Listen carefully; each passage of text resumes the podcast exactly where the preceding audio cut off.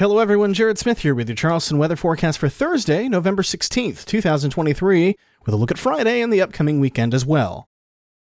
Shower chances peak Thursday as a mid level disturbance skirts by to the south and low pressure spins up off the Florida coast, but it won't rain all the time as the activity should generally be scattered in nature.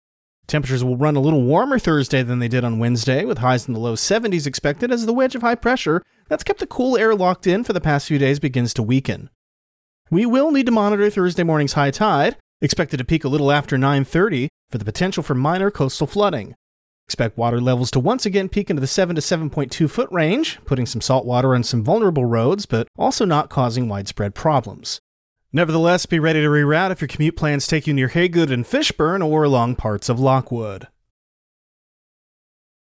Rain chances diminish on Friday as low pressure pulls away. We stay fairly warm for this point in the year with highs topping out in the mid 70s after a low 60s start. We should see some sun break through the clouds at times as well. The good news is that we dry out in time for the weekend. Saturday will feature decreasing cloud cover and one more day of warm temperatures, with highs once again topping out in the low to mid 70s. The cold front gets through later Saturday, and by Sunday morning, we'll know quite definitively that it has passed, as temperatures start some 10 degrees cooler than Saturday. Expect lows in the mid to upper 40s. Highs will climb just into the mid 60s as cooler air continues to settle into the area throughout the day, counteracting abundant sunshine. And finally, in the tropics, the National Hurricane Center continues to monitor a couple spots for potential development over the next few days. The first, the area in the Caribbean I feel like I've been talking about forever, has a 50% chance of developing into a tropical cyclone as it moves towards Jamaica, Cuba, and Hispaniola later this week into the weekend. Now, it's worth noting that this probability continues to drop with time, seems like it's down 10% with every evening outlook.